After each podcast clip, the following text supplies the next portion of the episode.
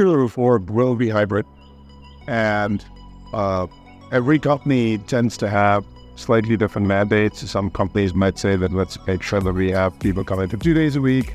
Some people don't have mandates. Some companies that come back five days a week. What we know for a fact is that there's going to be a mixed model working for everyone. And the um, the thing that's important with hybrid work is making sure that regardless of whether you happen to be in the office or away from the office, that no one feels left out as they're communicating.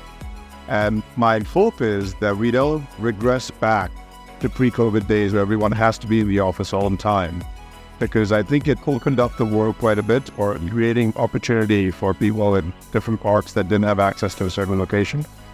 And this whole concept of having access to opportunity just because you happen to be in a certain location seems archaic. And we should get past that. So the next generation skill in hybrid that's going to be really important is, you know, can you as a leader build relationships with people that are deep and meaningful without having ever met them first?